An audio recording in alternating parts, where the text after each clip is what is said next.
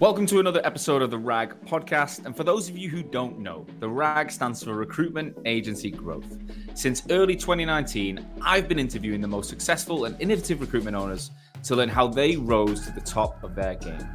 In season seven, I'm going to be having raw, authentic, and insightful conversations with agency owners, entrepreneurs, leaders, people across the industry. And I want to be learning about their ambitions, what's happening behind the scenes in their agencies today, and their plans to navigate difficult market conditions. I'll be bringing you the latest and greatest recruitment stories every single week on Wednesdays at noon across multiple platforms. Stay tuned.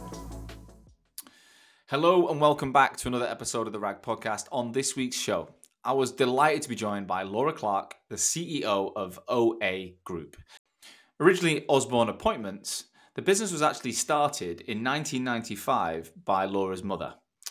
And in this episode, we discuss Laura's journey of watching her mum as an entrepreneur, being inspired by her mother, deciding to join the world of recruitment at the age of 19, and then basically convincing her mum to give her a job. And then the journey through having four children, navigating that as well as being a you know a successful business person in her own right, and then negotiating with her mother to take over the business earlier in 2023 and buy her mum out everything about the journey up to that, how they negotiated it, how she felt, and then what's happened since. Now, this is a really unique episode. I've never never recorded an episode with a with a female or anyone who's been working for their parents and then bought the business off their parents. It's a it's a, it's a new theme for this show. Um, but I'm sure there's lots that any founder can empathize with because it touches on the relationships we build when we work with people for 10 or 15 years can feel like family, even if they are just a friend or a business partner or whatever. Um, Laura is an incredible leader. She's got an amazing brand online. She's doing some amazing things, and I think you can learn so much from her. So, without further ado, Laura, welcome to the RAG podcast. Thank you. Thank you for having me, Sean. Pleasure. Looking forward to this one. We've been uh, we spoke what was about a month ago about this and got it booked in. Yeah. Um, and I feel like since then I didn't really know you. We were introduced by someone, um, mm-hmm. and I don't know if you knew me, but since then, I've seen more of you. I've, I've, i kind of see you more vocal on LinkedIn, and i have built like quite a big picture of the type of person you are pre-show. So I'm excited to to find out more. I'm interested to know what that picture is. Well, I'd say confident, direct. I'll go through it, but you've you've you've put some really cool stuff on LinkedIn, which I really resonated with. Right, so I agreed with it. Um, before we get into any of this, the stories, etc., just give us the bird's eye view of OA group, and um, that's people, what you actually recruit, locations, that kind of stuff. So people can get a picture of the business, and then we're going to go back and tell the story. Yeah. So OA group formed two separate sides of the business. So we have OA solutions that deal with high volume clients that need a bespoke solution, normally on site RPO, temp and perm, um, predominantly within warehouse and industrial temporary staff um, alongside interim contract professional placements. And we have a couple of perm RPOs as well, where we encompass all of their perm recruitment.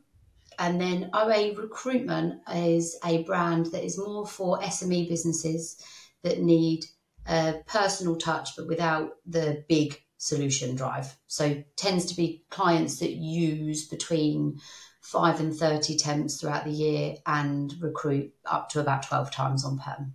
Right. Okay.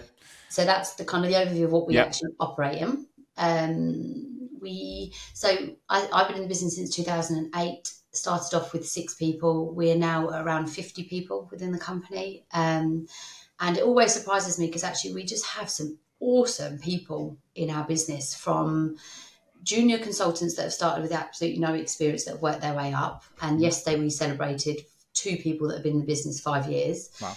Um, right the way through to recruiting like gurus, recruitment gurus that have been in the business 20 plus years. So, um, yeah, just a really diverse bunch of people that are serious about recruitment. And based, where, where are the offices again? All around the UK. So we've got our head office is Welwyn Garden in Hertfordshire, where I am today. Mm-hmm. And then we've got an office in Milton Keynes in Bedford. We have on sites up in Haydock, Elmsall, um, Wigan. So really kind of UK based. Okay, wicked. Mm. And you joined the business in 2008 as a entry level trainee consultant, right? I joined the business in 2008 off the back of working in a, a telesales role, selling, which was really naughty in 2008. I didn't really realise at the time what I was up to, but actually, I worked for a business that sold mortgages for 110% of what the what the people owned in terms of their home, which probably didn't help with the crash, but that's what it was like, wasn't it? Back Yeah, then, yeah, yeah. get a mortgage of that amount. Loved sales, and um, sat down with honestly a yellow pages of, of businesses and started calling, and that's how I got into recruitment. Into what was it known as Osborne? It was So- Osborne appointments Yeah. back then with the gold logo, which was yeah. but it was your mum that started the business, right? It was my mum that founded the business. So she founded the business in '95. So how did you? What was that like, dynamic wise? So you knew she was a successful recruitment leader. Yeah, You you like sales, didn't you? Just need to say, "Mum, can I have an interview?" Or did you? Did she make you go out and interview elsewhere? For like, how did that all come about? I promised I would go to university. Um, never went. Took, what I told her was a gap year, and my mum is a phenomenal woman. Like honestly, she's so astute. She's unbelievable. And from the age that I could work, I had to pay rent, which I would do exactly the same with my own children, by the way. And uh. I, I worked after school from the age of sixteen, whether it was in a, a restaurant, and then I got a telesales job. And basically, I convinced her and said, "Let me have a go." And she was like, "Okay, we'll do it for a few months." And I just started, and I absolutely loved it. But working, working for your mum, there is a level of, you know, you think I do it without meaning to. You think when you someone works with a parent or works with family, you get treated a certain way. I almost got treated in a really positive but different way. So I had Yeah. so much more to prove. Um, and it's really funny because only recently she's not been involved in the business. And there's people that work here that have been here while she was here that never knew she was my mum, that have you actually sat in the same room as us and never knew. And you didn't have the same name, did you? So there wasn't the We don't have the same name. Yeah. I remember once I missed my target by seven pound, and I would have got like a thousand pound bonus for this for this particular month, and I didn't get the bonus. And I remember I remember being in the car with her on her drive, dropping her off somewhere. Because the funny thing about my mum, she she only recently learned to drive in the last five years or so, which is Oh, wow. also really strange when you She think just about got what taxis everywhere.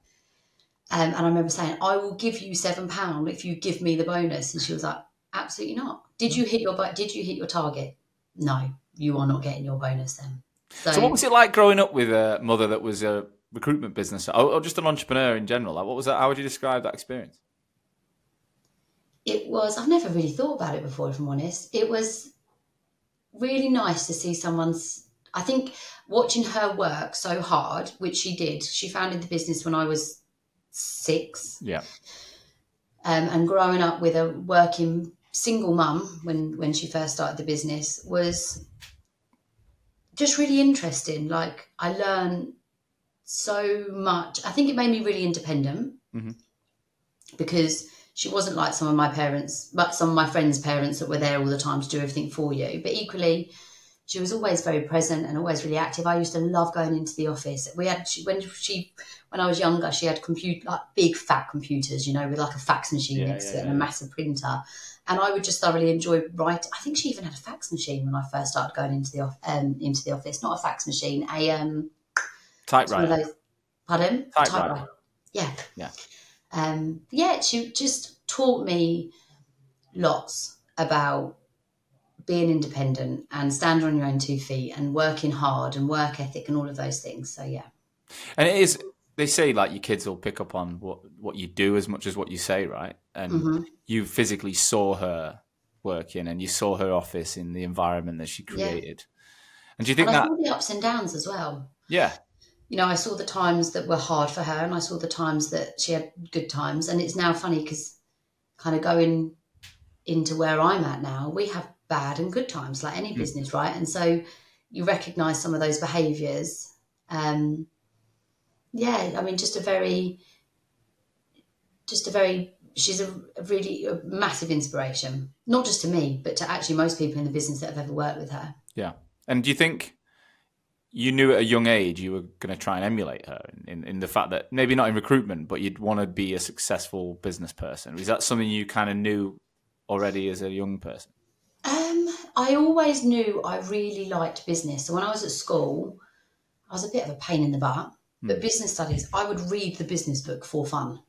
Hmm. Like I would enjoy all of the business theories, and I would enjoy. And I'm really sad, but used to get home from school, and I used to get the Argos catalogue and type in the product numbers, the price, and the page into an Excel spreadsheet for fun. Like how sad is that?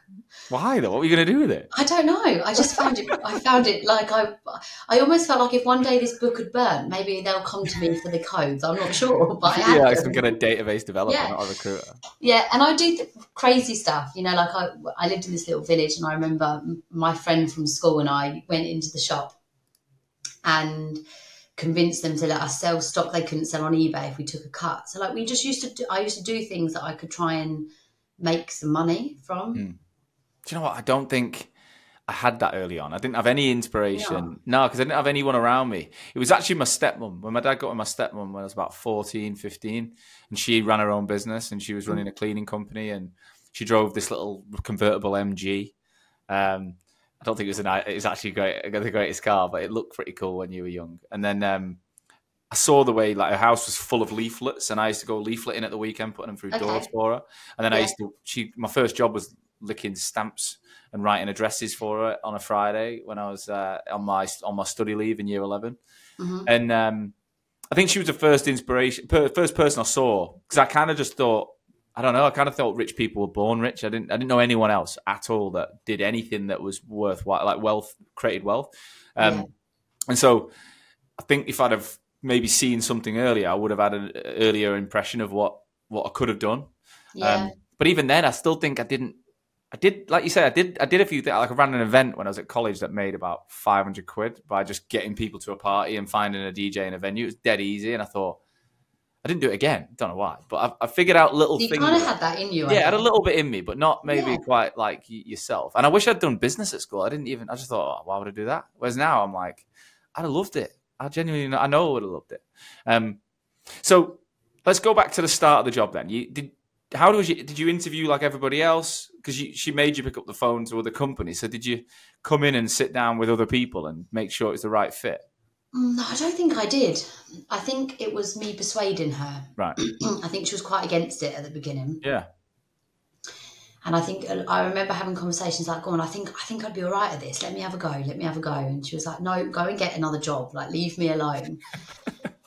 and I think that I kind of then used the, "I'm going to go on a gap year, and I'd like a little try, see what I'm, see, you know, see if I can if I can do it." But the business when I first joined, there were very few people, and it was in 2008, so we were in the middle of you know a huge recession, and so I was I entered recruitment uh, up against a lot of challenges. But being so young, I didn't realise there were challenges. Mm. I, I just thought that's the way that recruitment was. You know, I had to make hundred phone calls to have one person that was recruiting, or every single candidate I spoke to. I remember like the number of people that were getting made redundant was insane.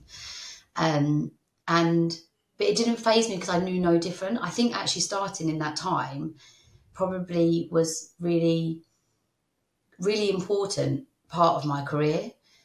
Because I think if you start when the market's really buoyant, when you come up against a hard time, it feels really, really hard. Whereas I started in such a challenging environment. What you? What you, were you like coming out of school? eight- 18, 17, Yeah, 18, I was like 19. 19?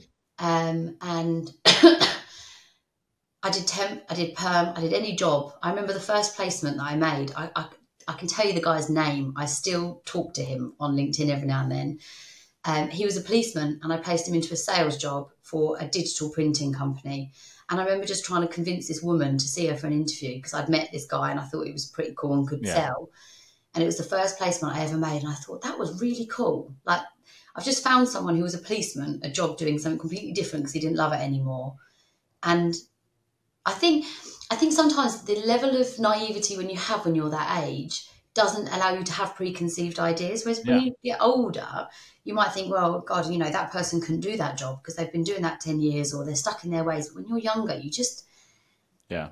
You don't have that level of life experience to. It's to like a do sport. They see that young Wayne Rooney in football come on the pitch at 16 and just shoot from anywhere and score. You have no fear. yeah, they do things that later on in their career they wouldn't do because they're already planned. They've already saw problems within the future, and and even when I, I started Hoxo, you know, I wasn't young. I was 30, but I'd never worked a day in marketing in my life. So I launched a marketing agency with no experience whatsoever. I knew the recruitment industry, who were my clients, but I didn't know. I'd never done a day in the in the industry. So looking back, what I did was awful for a few years, like terrible the first couple of years, if if I think about it. But I wouldn't have if I'd have knew then what I know now. I probably would never have done it. Like I would have been like, But who does something from day one and is brilliant at it? no. And they say if you're not embarrassed by the first version of what you did, you started it too late. So Mhm. you need to go out and do it. So what were you actually recruiting in the early days? What was the type of jobs? Was it Mainly commercial, and I'll be really honest with you. Actually, Hmm. anything. right? So it was like a generalist agency, a local Generalist base. Was it local yeah. based though? I remember going to a client and I picked up like 20 temp jobs in a sandwich making factory. And just to get in through the door, I had to have my hair in a hairnet, take all my makeup off, take my nail varnish off, and wear a one suit and get washed down. And I was like, Wow. I'm doing this. and come back with like 20 temp bookings for the next day. And I was like, right, let's do it. Um, it was anything. It was a really small recruitment business. Very successful, but just Yeah. kind of tiny to where we are now. And anything, anything that someone And would at that point, you said there was like six, seven people. So your mum was in the room doing the job as well, or was she? What was? So the we actually, when I dynamic? first joined, we actually had two branches. We had Stevenage and Welwyn that were really close. And one of the first experiences I had was because the market being so bad, we shut one of the branches, Hmm. and then we all come back to Welwyn Garden. And yeah, my mum, my mum was really heavily involved, but I never, I never really directly reported to my mum Yeah. until later on in my career when I think we were probably both adult enough to handle. Well, I was adult, not my mum, adult enough to handle that. My mum was a driving instructor, and she taught me to drive. I mean, I mean, that's that the only. been challenging. But that's the only way I can empathise or relate to what you've you've been through. She kicked me out of the car like four miles away from where we live. Just no, I didn't even have a phone. I didn't have anything. She's like, just get home, get out. just had to Yeah, walk in. yeah it was like get out because I was What that test rude. Did you pass on? Did you pass first time? Second time, Second time. yeah. Um, but the the reality of my um my mum being my instructor was not like most people. Like she, you know, it took me a year to pass because every I would have a Friday morning session that she'd move me out the way for a paying customer, right?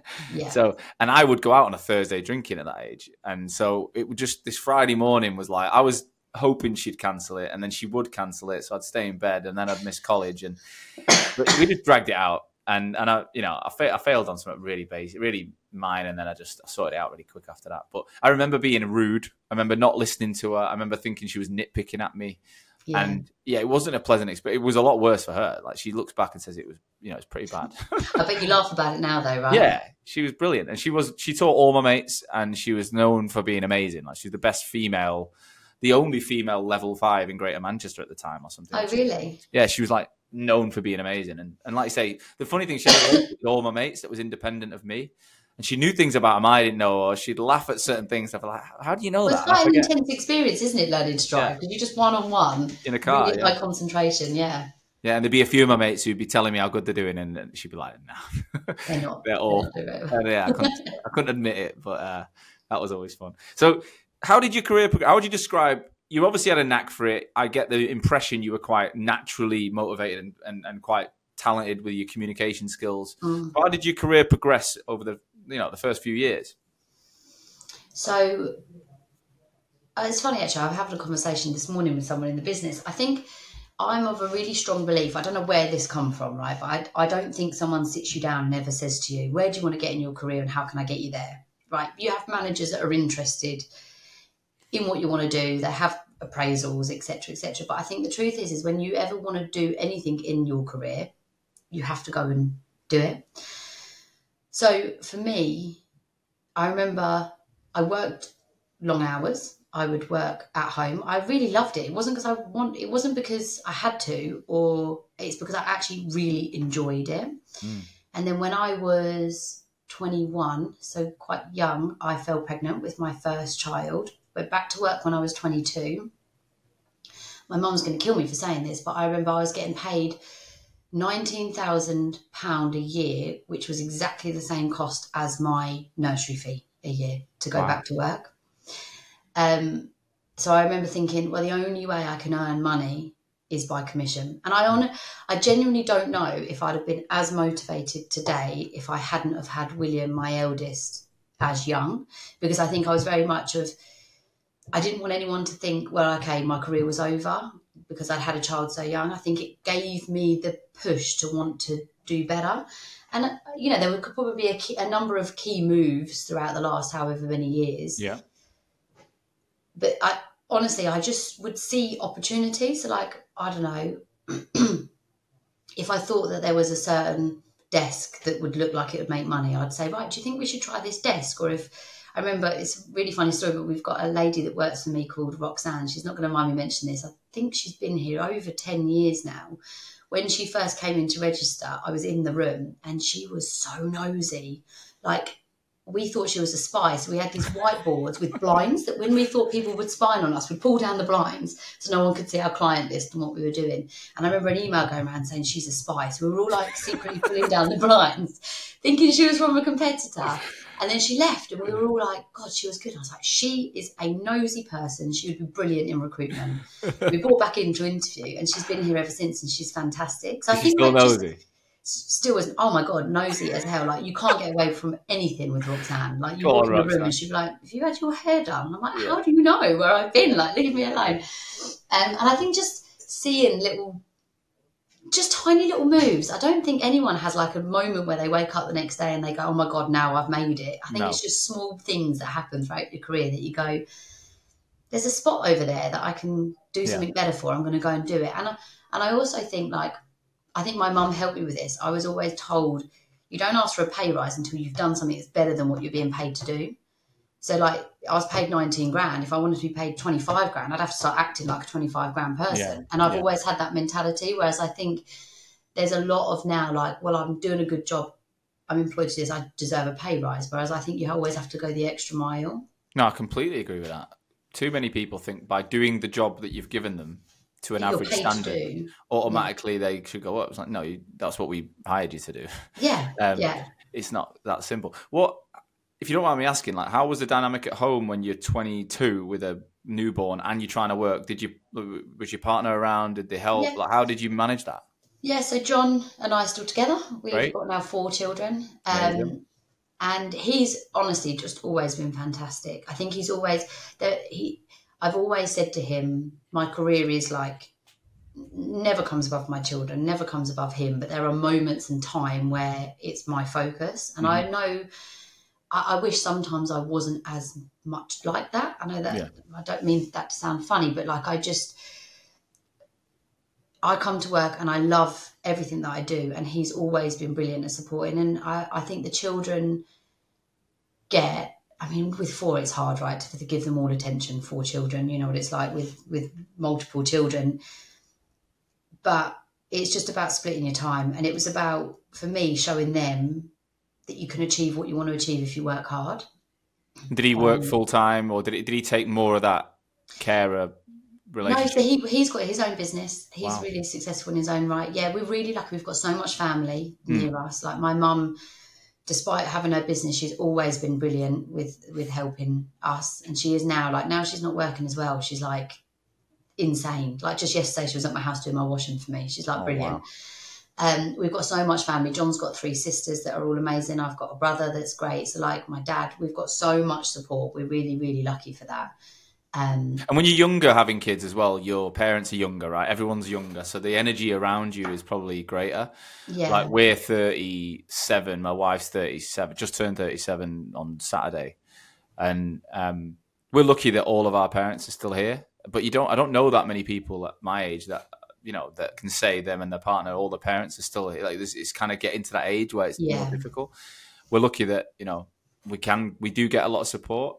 Mm. But it, but Lauren's mum had a stroke five years ago, so she's completely um, disabled in a wheelchair. So her father, my father-in-law, her stepdad, has cares for her twenty four seven. So they can't do a lot with the kids. Yeah. They can help a bit, and they live on our road, which would be amazing. But my parents have moved. So they're 45 minutes away from us now. They've, they I've never lived near my mum since I was 18 when I left home, but she's down the road now, and and she yeah she's taking taking that opportunity to see the baby as much as possible, which is amazing. Um, I think it's tricky when you've got babies as well. Like, William and Ronnie, who are now 12 and 8, they're pretty easy. Like I can pop to the shops and drop them at my mum's. And no Is it William or is it Billy? It's we, we call him Is William? I imagine Billy and Ronnie would be quite a scary couple when they're all I like, quite like the name. I don't like go the near them two. No, no, I really like the name Reggie, but you couldn't have a Ronnie and a Reggie, could you? I've got a dog called Reggie. But yeah. Um, yeah, so I think as well, like I felt like I had something to prove. I Mm. think I, I felt like being, I, I mean, a young mum, but not that Yeah. young. Like some Yeah. people have children much younger than that. But I think I just thought, okay, well, I'm not going to let it stop me. I'm going to make sure that I can still achieve what I want. And I don't do that. F- I think that's just, I don't know, it's just inside. You have that, yeah, that desire. How did your career evolve in terms of billing and management? Because again, I get mm-hmm. the impression you would have been a really strong individual contributor. You'd go out there, you'd win business, you'd fill it, you'd make money. You know, you got that drive to do the to make commission for your family. Did you? How did it? Because it, it's always the debate, isn't it? Like in your career, manager, do you yeah. do you to become a manager? Do you not? I remember being almost forced into it. I didn't even want to do it, but I was billing so much that they were like, they were de-risking me a little bit, and I thought, well, it's a skill set I don't know, and I'd like to develop. So, you know, it was it was a good move for both. But I remember it was a touchy subject at the time. Yeah, I was. Um, I I all.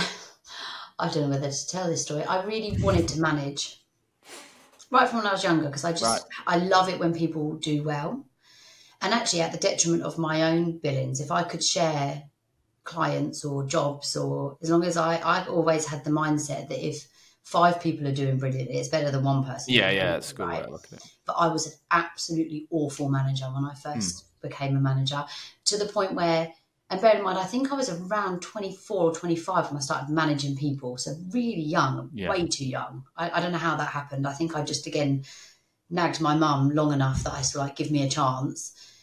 But I was terrible and learned very quickly that to get the best out of people, they've got to be happy. Whereas I just thought, well, if you're not good at billing, don't be here, which is completely the wrong way to look at it. It's such a classic way of looking at it. And I was probably the same. Yeah, funny, my was like, first well, if you're not billing, don't talk to me, and I'll focus on the ones that are. Whereas now, you, you know, you can't you can't be that way. But there is some horror stories of things that I used to. See, I got it. I had an interesting. My first hire was like, was it, to this day was my best was my best hire in that business. He was my. He's still a good mate, you know, and he was he was really good. So I think I thought I was brilliant. I Mm. thought this is fucking easy. Yeah. And then I went and then I went through loads of people that I wasn't. Oh, I can, and I had that classic, you know, you're not as good as me mentality. Like you've got to be this good, and you know, you're not. And probably jumped in and filled. I used to like fill jobs through people, so it looked like they were doing deals. I'd be like, phone that guy. Here's the job, and phone that guy and tell him you know me, and do that, and, do, and then put your CV like this. And I'd basically just yeah, but that's looked- training. That's good. it is, but then you step back and they don't actually, they haven't actually thought about any of it. So they've, you've just kind of almost operated through their hands.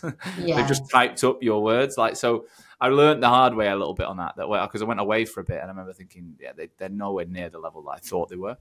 Um, Do you think sometimes though, in recruitment, and I see it now in in our business and just across the industry, you can have an exceptional consultant that could bill and do brilliant work, be brilliant at sales, help candidates, but if they don't want it, it doesn't matter how much you want it for them. Yeah, yeah, 100%. And I think that's a common mistake. You meet a personality of a type of person where you think, oh my God, you would ace recruitment, but they don't want to put in the work. And recruitment is hard. Yeah. It's not easy. You know, you have, I, I mean, I've been on the phone this morning, you think you've made placements and candidates pull out on the day they're meant to start or the clients reject, and you just want to kick your head against, put, you know, a brick wall at some days, but you have to really want to do recruitment to be good at it. no, I agree. Um, I 100% agree. And I think, it, but it's not necessarily something you know you really want to do at the beginning. No. So it's it's trying to keep someone on the straight and narrow long enough that they that they figure that out, but also not too long that you both waste your time. Yeah. Um, so when when did you start to realize that that maybe you were gonna take over the business, or that you maybe like, entrepreneurial vibe, whether it was you going to do your own thing or whatever? When did that start to click and and start to take some form of shape? I, mm, I don't think there was a day. I always had ideas.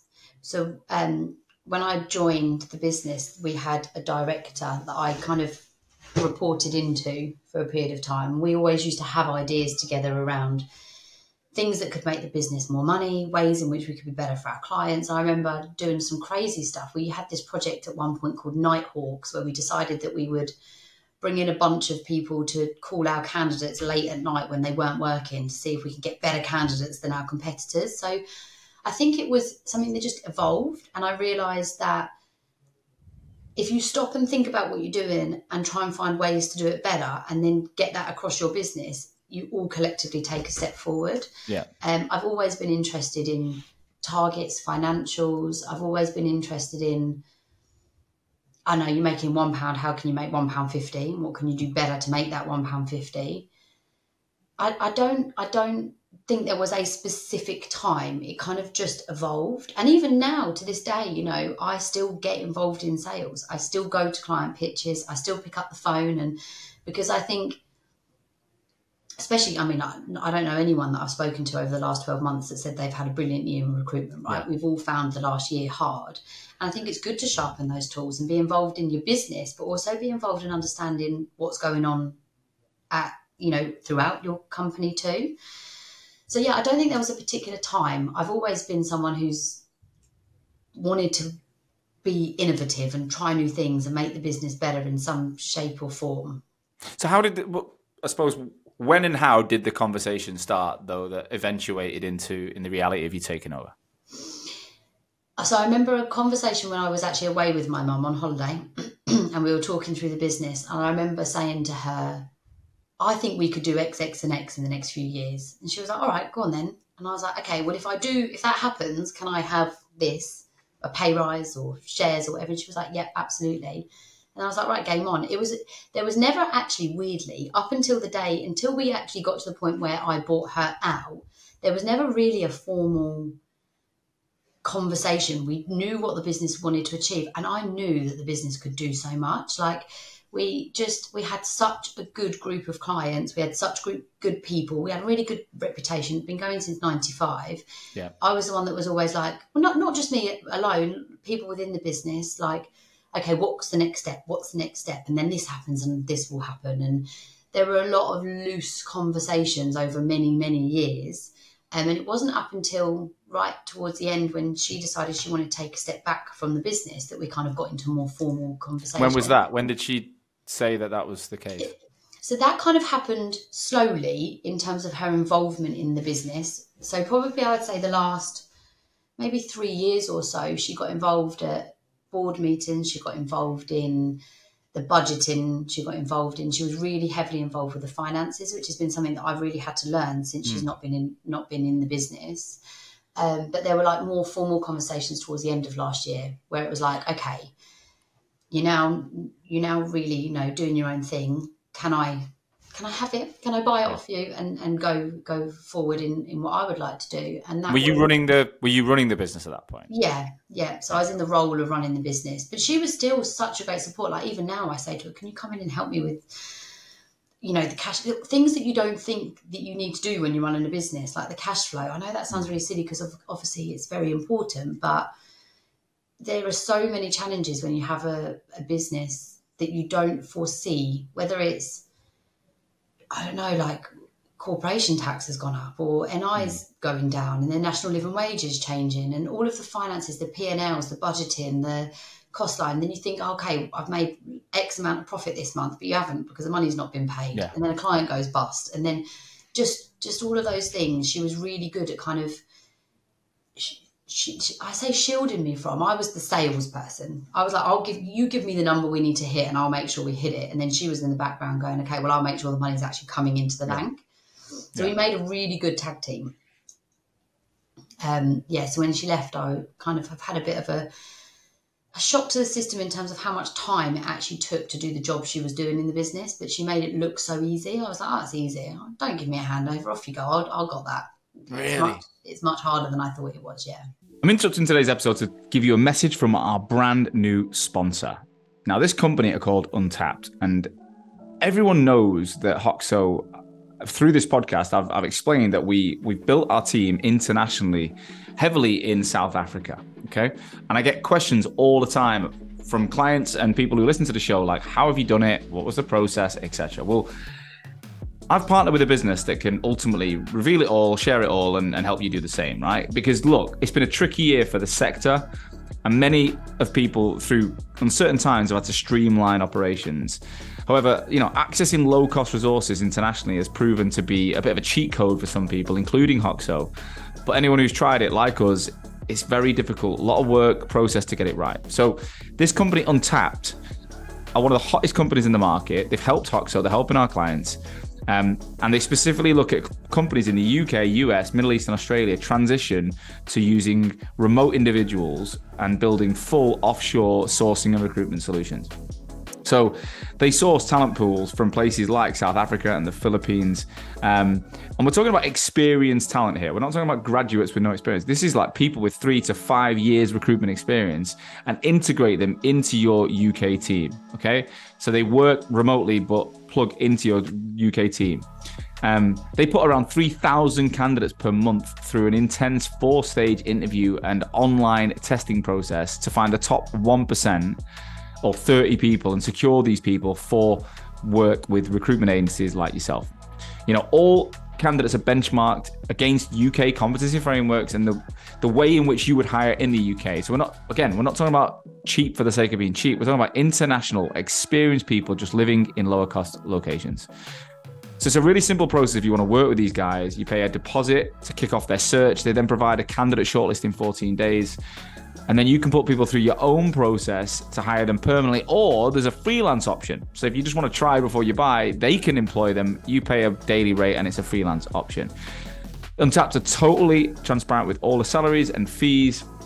Um, but you know, we're talking about you'll still pay about 70% less than a UK equivalent in that role. So it's a no-brainer to complement your existing team to handle surplus demand and ease cost pressures. You know, if you're not using this to rip up your business and rebuild it with global resources, then you're probably going to fall behind eventually. So, due to demand and capacity, they're only operating on a waiting list right now. So, if you want to be part of their waiting list, go to www.tryuntapped.com. Okay, www.tryuntapped.com and check out their information. Make sure you say that you listen to the RAG podcast um, because they'll do you a very special deal as well. Right. Go and check them out. Back to the show. How hard was it to negotiate a deal with your mum? Because it's your mum, right? It's a bit, you know, but she does sound like she's always separated it a little bit when she We- was even yeah, we even that seven pound story. You know, she's she wasn't Yeah. she wasn't just giving you stuff. So I imagine it's been she's thought about it quite like you know it took the emotion out of it.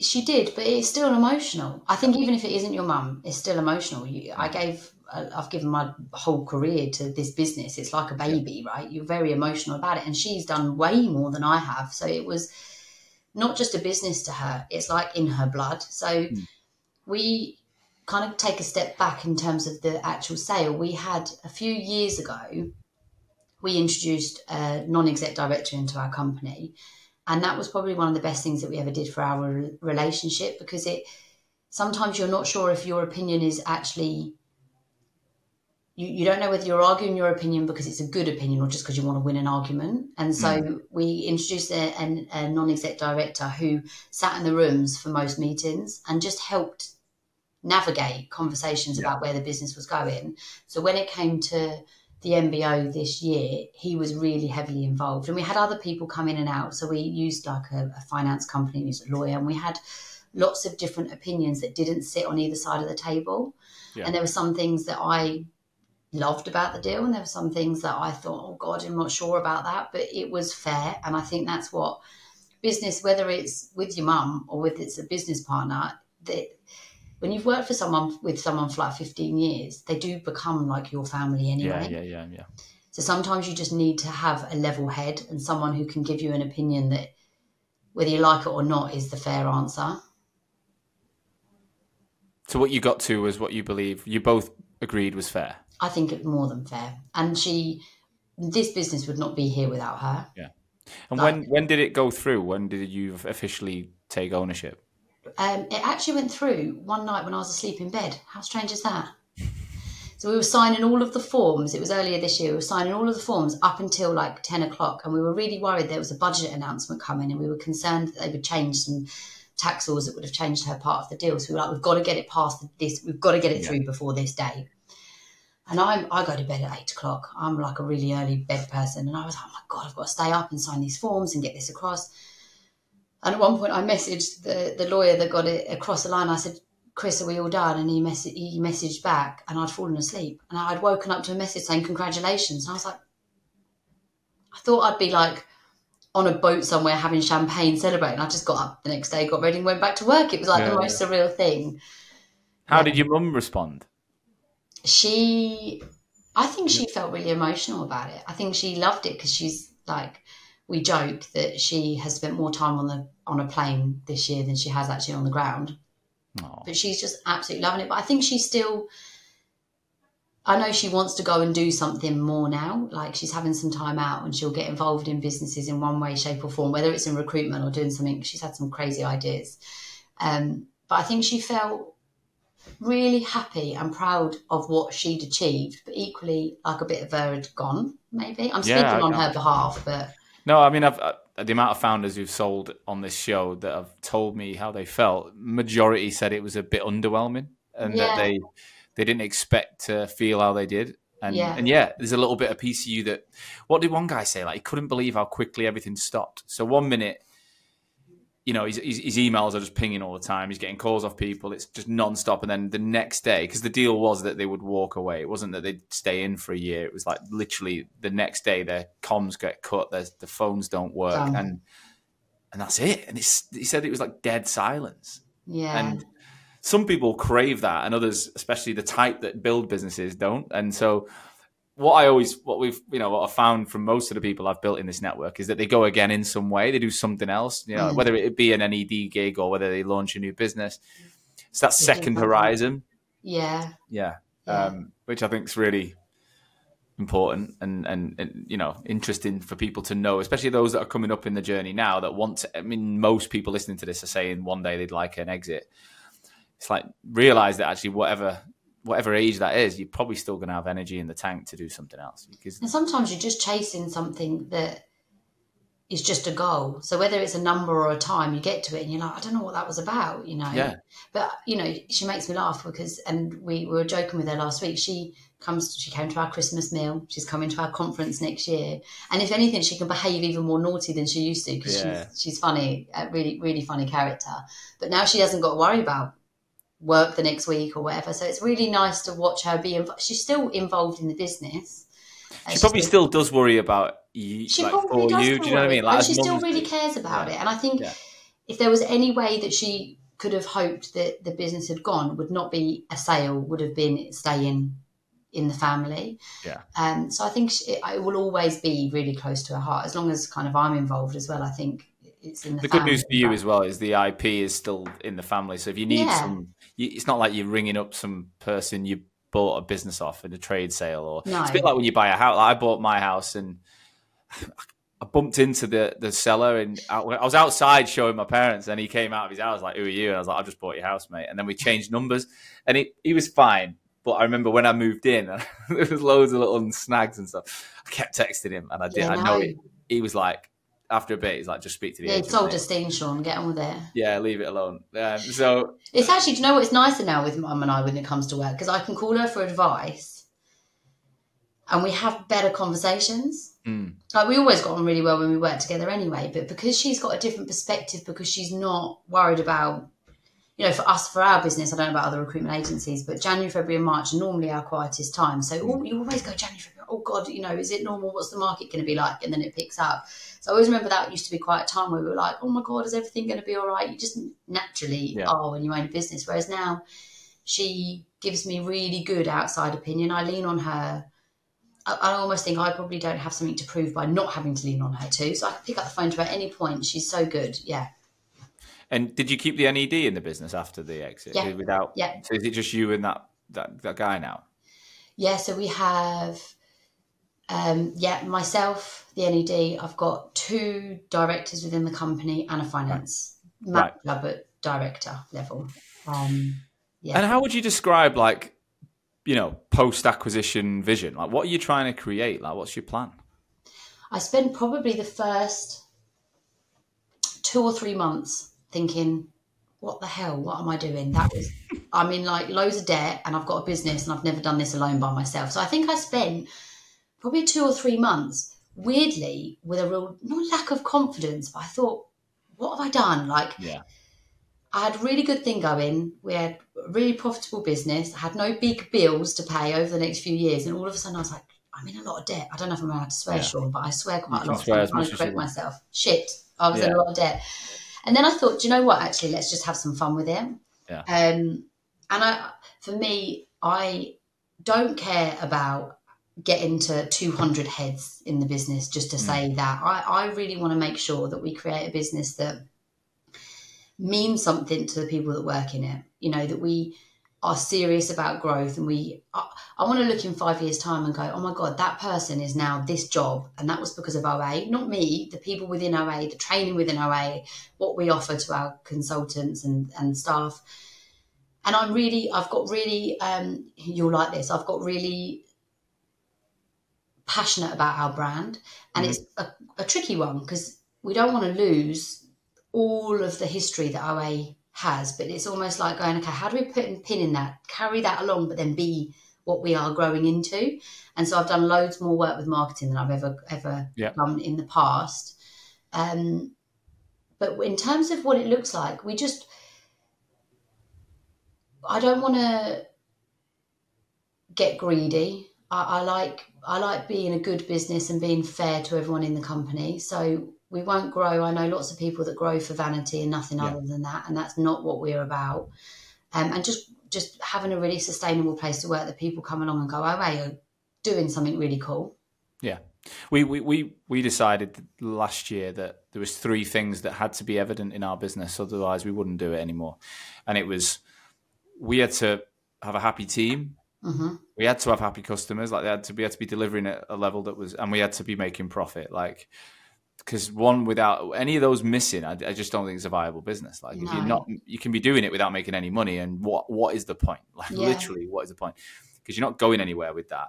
But equally, you can be delivering. We were delivering some services that we didn't enjoy, Mm. and some that feedback wasn't great. And we had we probably had well, we definitely had too many services we were delivering. So we we trimmed it right down to a, like a. We looked at it like the Gordon Ramsay goes into a restaurant, and what does he do? He always strips a menu menu Yeah, back. he He says you're better yeah. off doing four dishes amazing than ten average. So we've done that, and we're seeing the fruits of that um, come through. Um, that's meant we've had to trim the team down because we, we we haven't got the need for the people that we're delivering the services that we don't want to do. Yeah. Um, but feels like it just feels like such a amazing business going to next year that we've built and the people around us and um I don't know this time of year is a funny time like you said like January February March is often slow for most people hmm and you, you will have that fear that maybe it won't bounce next year but you've got to look back at historical data and think we've always got through it right even in the Always, worst yeah. years we've always got through it so Yeah. keep the people and you will Yeah. And I'm, I'm a nightmare for change. I love change. And Yeah, I I, I, think as the business has got bigger, I've had to realise that you can't walk in a room and change things as quickly as what you used to be able to without giving people like a complete freak out, especially when you're not talking to them and you just decide one day you're going to do something different. So, but what that has meant is that in our business, when we do need to change, like this year, when we realised the market was slow and we needed to make some changes and we had to explore different avenues in terms of how we can make money and all of those things, it meant that the, everyone that works in this company are really open minded. You know, like there'll be nothing that we go, have you thought about this? Where they'll go, oh no, without thinking it Mm. through. Every opportunity that we try and speak about. So I, I'm more about the destination rather than journey. I feel like I know where we want the business to be in five years, but how we get there, I'm not massively precious about. Like, Mm. I didn't anticipate on taking some of the people that have joined this business on.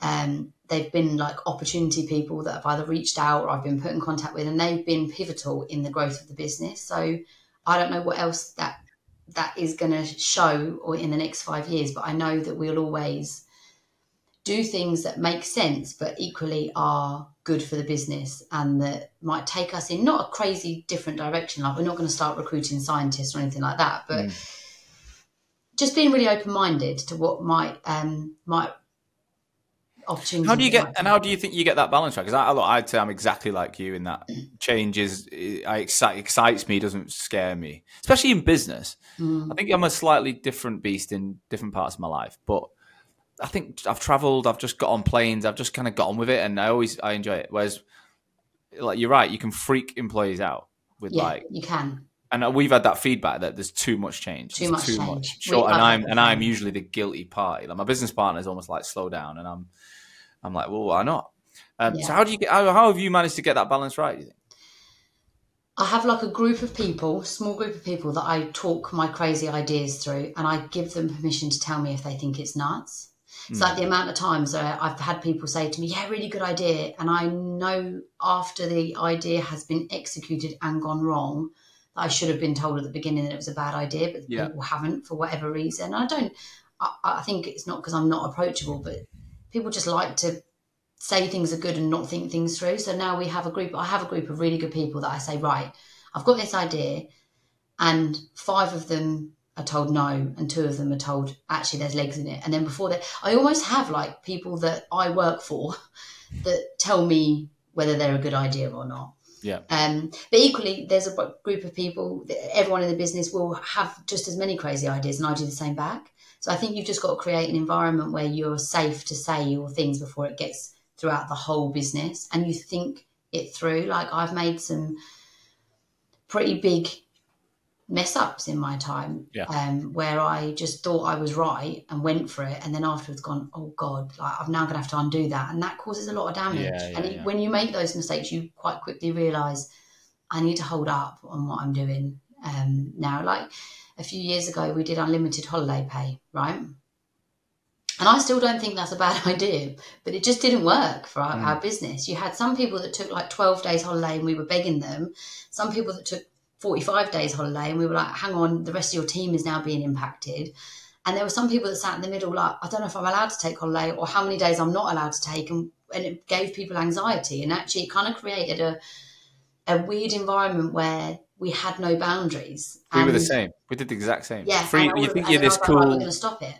You think this cool social chain type business? You're like, Yeah. everyone, and it, and we did the same, and, and we found that majority took less than they should, hmm Yeah. and and people do need freedom within a framework. Like, Yeah. it's like when you go on holiday and you've got nothing planned. People get anxiety. They're like, "Oh, what am I going to do all day?" do? Yeah. Whereas Yeah. if you've got a few loose plans to work around, people feel, "All right, I can. I've got a framework." Yeah. You know.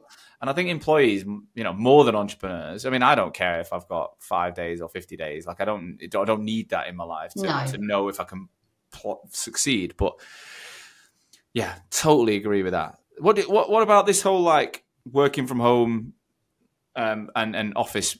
Everyone's different. Every every business is different. How have you guys took it? So we have a mixture. So our, my view is I think recruitment is a people job. And the way that I have watched myself learn and watched others learn is by listening to other people do the job and overhearing that was a brilliant conversation or next time did you ask that or and I don't think you can do that when you're working from home, Mm. especially when you're starting in recruitment or want to develop. It doesn't mean that I don't believe in working from home. I do a few posts on this because I get quite irate about it, but I just think that when you're employed by a business, the business is the thing that everyone works for, me included, right? So you have to operate to what the business needs to succeed. Otherwise, you might as well be out of a job. Yeah, Like, okay, I understand that people don't like to travel or they like to be at home for their children. I've got four children myself. I completely get it. But I think to actually improve in recruitment and do a good job, you need to be surrounded by other people doing it. Um, I do have people in the business that work fully from home, but they are quite established people that do go out on the road and do get on teams quite a lot and train. So I don't know, I'm mixed views. And I also have this other part of my brain on this topic where I think I, I'm not sure long term it's good for your mental health. Hmm. Like I, we are social animals. We like to interact with one another face to face. It releases endorphins in our brain, like it is chemically really good for us to work from home. And I think long term, people will be affected by working from home continuously over a long period of time. Well, it's that whole social media debate as well, isn't it? It's like, you know, in some ways it's connected us more than ever. We can be FaceTiming across the planet, we can be WhatsApping. But in another way, it's separate. It's made us all a bit more lonely. Really? Like it's made us all a bit more silent. I mean, I work from home. I love it personally. I think my business remotely works, but we have to be very, very, very organized. We have to only hire certain types of people. Like, yeah. And it, and look, there'll definitely be areas that are not performing maybe where they could be because of it, but there's other areas that I think it's a trade off, and we've we've gone all in on it. But I, I, mean, if if I feel like it wasn't working, I'd make the change, and mm. and I think it's a bit important to to keep a view on on, on yeah. the business and, and be open minded. Your business is obviously very successful. I just also, and I don't know how what your thoughts are on this, Sean, but you know, there are many kind of moments in my career where I'll be standing next to someone and go, "Oh my god, you know, I'm having a real challenge with this client," and they'll go, "My uncle works there. Yeah, let me yeah, give yeah. him a call," and then I'll get him. To, and you miss all of that because I really struggle with like planned. I just say really struggle with planned conversation. If you're having a Teams, you know what your agenda is. You jump on, you're off in an hour, it's done. But those yeah. little moments in between where there's magic, you know, like whether it's an introduction or whether it's an idea or whether it's just finding out how someone is and actually going, you don't seem yourself today. And they go, oh my God, I'm so glad you asked. This is happening. I just feel like I'm not quite sure where that goes when you work yeah, from home. Yeah all the time. I think I think it is a, a big game of balance though, mm. and it's like you know you've got to work out for for the the thirty percent you just named. I could probably find another thirty percent of moments where the commute was shit and I came in in a different mood and I felt stressed and I couldn't and I missed things that were important and actually being stopped five times on the way to another meeting ruined the afternoon for me and I didn't get things done. I wasn't as productive. So yeah. Like if I, I like the balance personally of working from here, I'm on Zoom all bloody day, so I'm literally never on my own. And then I go and meet people once a month or whatever, and, and for me it works. But I, yeah. I don't, I do not have trainee recruiters in my business, and I, I, I believe you're right within the business model you're running. I believe you're right. I've, I, I don't, I don't disagree. But it's such a difficult, and, and the bigger challenge is that debate around the older, more experienced recruiters that are 30s and have kids and have, have actually enjoyed working from home because they know what they're doing and how do you keep them engaged because you need them around the juniors but mm. Yeah you to, do you need to, them to train to mandate them five days a week you might end up losing them to the yeah. either the, so you've yeah. I don't think anyone's got the answer to that yet. It's I think it's just being, about being agile, right? Yeah. So we've just taken on um, a guy to join our business that I've known for five years, and I've wanted him to work here since day one of meeting him. I was like, "Come on, please," and he just told me to do one. Managed to convince him, and he lives up in Leicester, works at right. home by himself. You know, we've got plans for him to do different things within the business, but it, I'm not I'm not adverse to it. I just I worry about it. I think it's yeah, probably yeah, yeah. The, the way to put it. I just worry that you lose so much good stuff by having people just singular working. But I, I get it. it. I don't have to I don't have to commute for hours. So mm. yeah. I've never really experienced that challenge and I've got four in a remote a, yeah. like a regional business is different, a completely different game again. Yeah. What um one thing we talked about previous to the show, which I just wanted to bring up, was this gender equality conversation, right? So, mm-hmm. you know, a big part of I've mentioned this. I don't think there's that many females running recruitment businesses, and I haven't. You know, it's reflective on the guests I've had on the show in five years, right? It's probably twenty percent, less than twenty percent. But I remember when I mentioned females. Yeah, I think less than twenty percent of all my guests have been female. Wow. Of um of, of leaders and and they're not all founders, but majority are are in the the senior the most senior roles. Um, I remember when I mentioned it to you, and you were a bit like, I kind of don't want to, I don't want to lean on that. And I thought it was a really refreshing and interesting take on it that I've not not really heard anyone say. So just can you remember what we were talking about? Now you were like, you know, I don't. What I don't want to do is lean purely on I'm a female mm. leader. Like, and there was, a, and you you almost wanted to get away from that for the equality, if that makes sense. I just look at things from two sides, right? So, whilst I'm very proud to be a female leader, I also don't think that saying you're, I don't want to categorize myself any different from a male, and I don't think men do it to women. So, I wonder sometimes.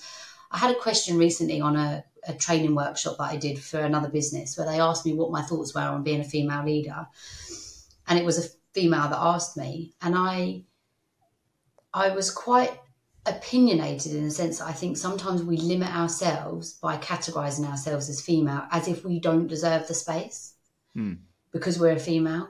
But I do I don't believe it's necessarily men that do it to us as women. I think it's our own limitations. And I I read this stat and I'm going to be making this up completely, Sean, but it was something like 80% of men will apply for a job that they can't do, but they'll believe they can. Whereas Right. 10% of women will only apply when they actually know that they can do it.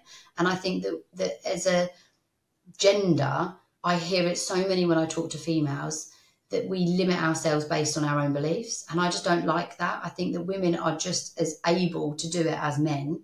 But yes, it's sometimes more challenging because it doesn't matter how much support you have at home. Like John is absolutely phenomenal with my children. I still, there's a lot that goes on behind the scenes. Oh, sorry, I have to hit my desk that happens that he necessarily might not know whether it's school clubs and a card for a Yeah. party and washing their pants and all of those kind of things. But I choose to want to do well, not because I'm a female, but just because that's the choice that I have made.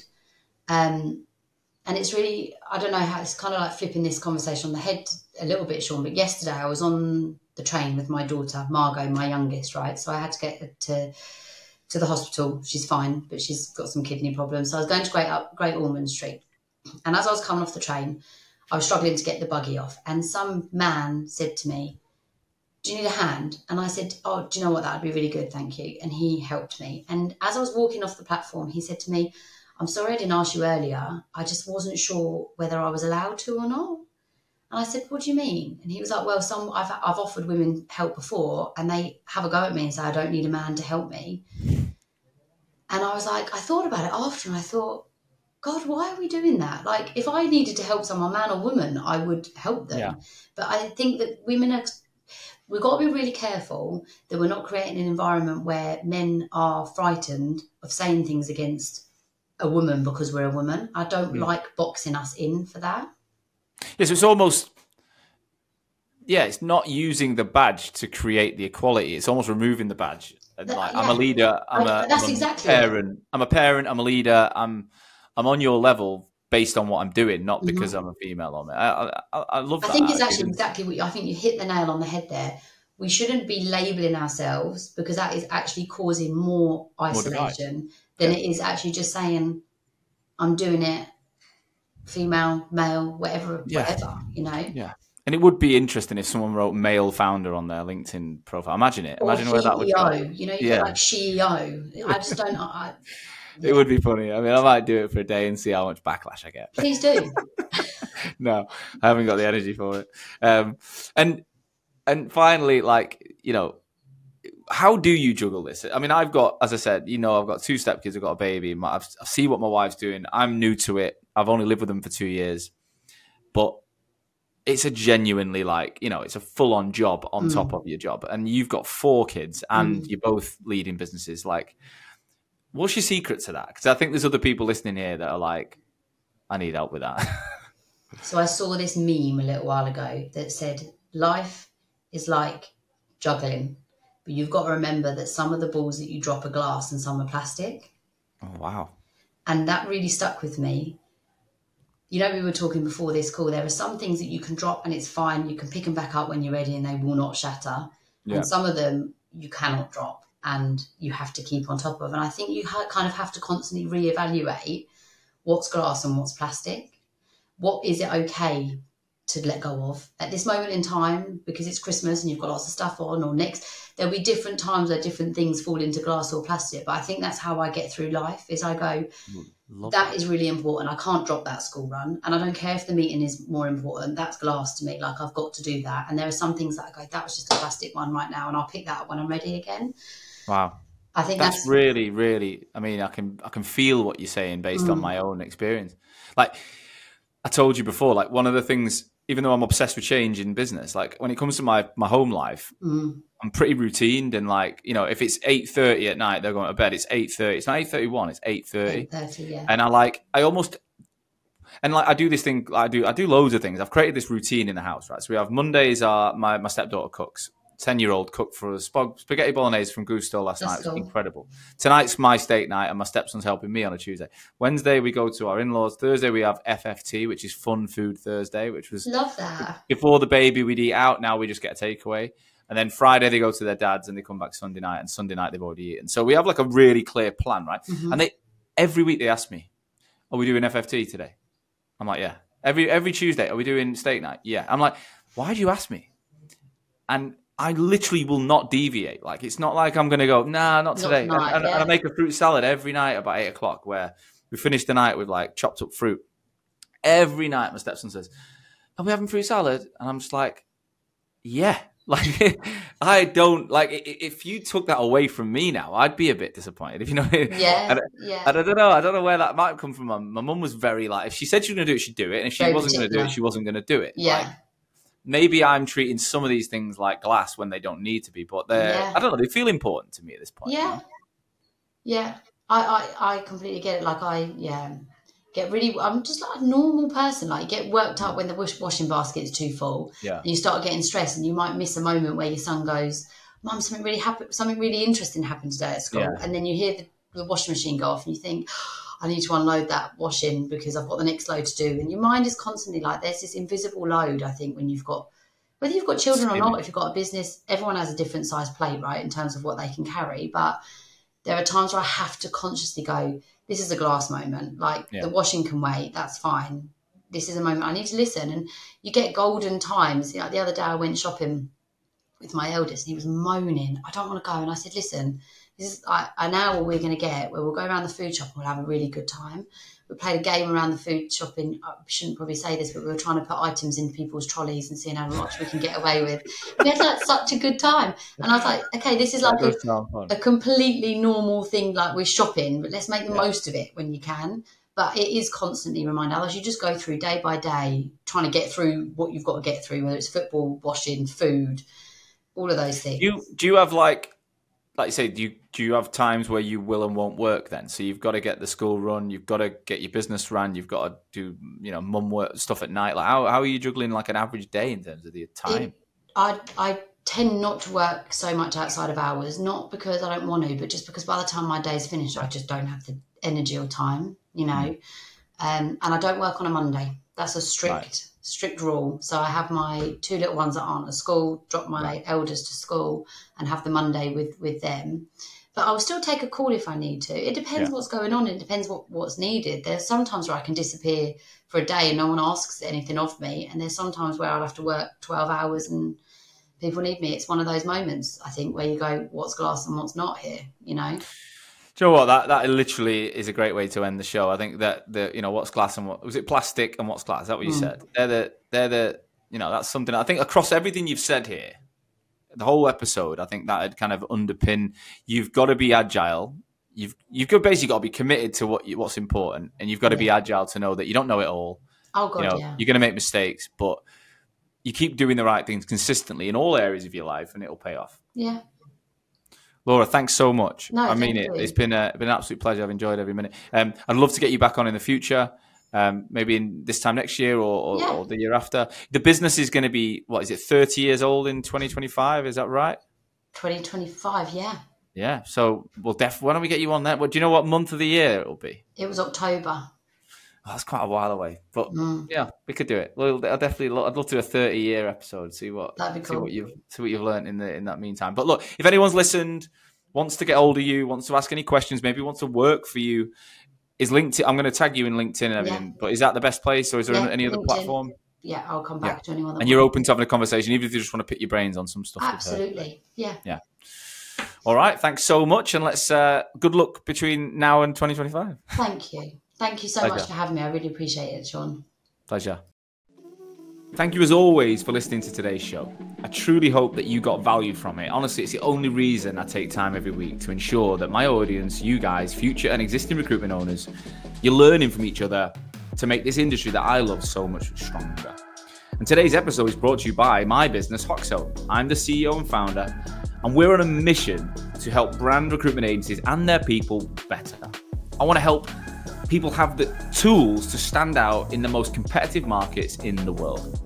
We're currently working with over 350 recruitment agencies and 5,000 of their consultants right now, helping them to build their personal brands to consistently win more business, attract talent, and just become that go to recruiter in the market. Now, we do have a huge coaching program, but a lot of people don't know we also manage the brands of a lot of founders and we can do the rebrand of that company organizational piece as well. So if your recruitment agency either needs help to look and sound exactly how you want it to, or your leadership and consultant level need to get out there and drive more traffic back to that website, to the business, and start using LinkedIn to generate more revenue, then you should definitely be reaching out to us. If that sounds of interest, please do visit www.hoxomedia.com or drop me, Sean, a personal message on LinkedIn. I love hearing from RAG listeners. I would love to talk to you. Uh, look forward to it. So I'll see you again next week with another episode. Catch you soon.